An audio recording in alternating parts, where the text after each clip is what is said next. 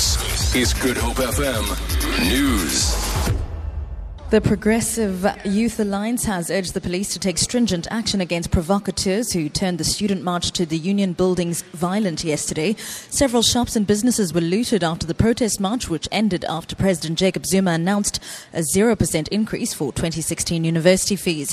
ANC Youth League Secretary General Njabulo Nzuza says the people who were involved in violent activities, destruction of property, and looting during and after the march do not belong to student movements. We are worried by people who want to hijack these good programs to change them for other things that we don't know. And we are committed to root out all those who seek to deviate this noble call for the students.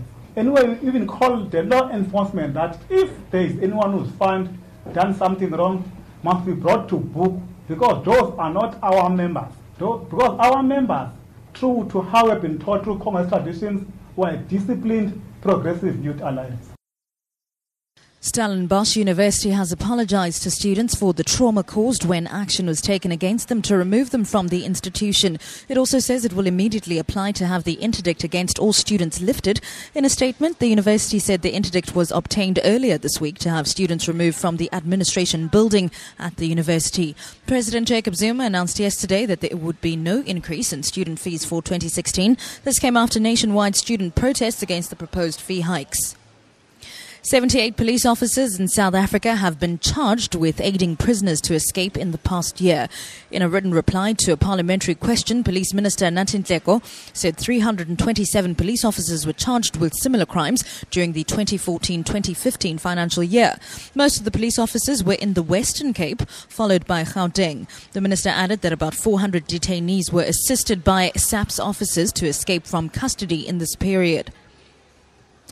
And finally, police in the Maldives say they've arrested the country's vice president in connection with a plot to assassinate President Abdullah Yameen. Yameen escaped unhurt after his boat was hit by a bomb last month. The BBC's Anbarasan Ethirajan reports.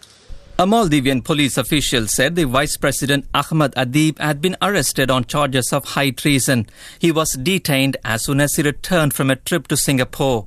President Abdullah Yameen and his wife were traveling to the capital Male from the airport, which is on a separate island, when the explosion took place.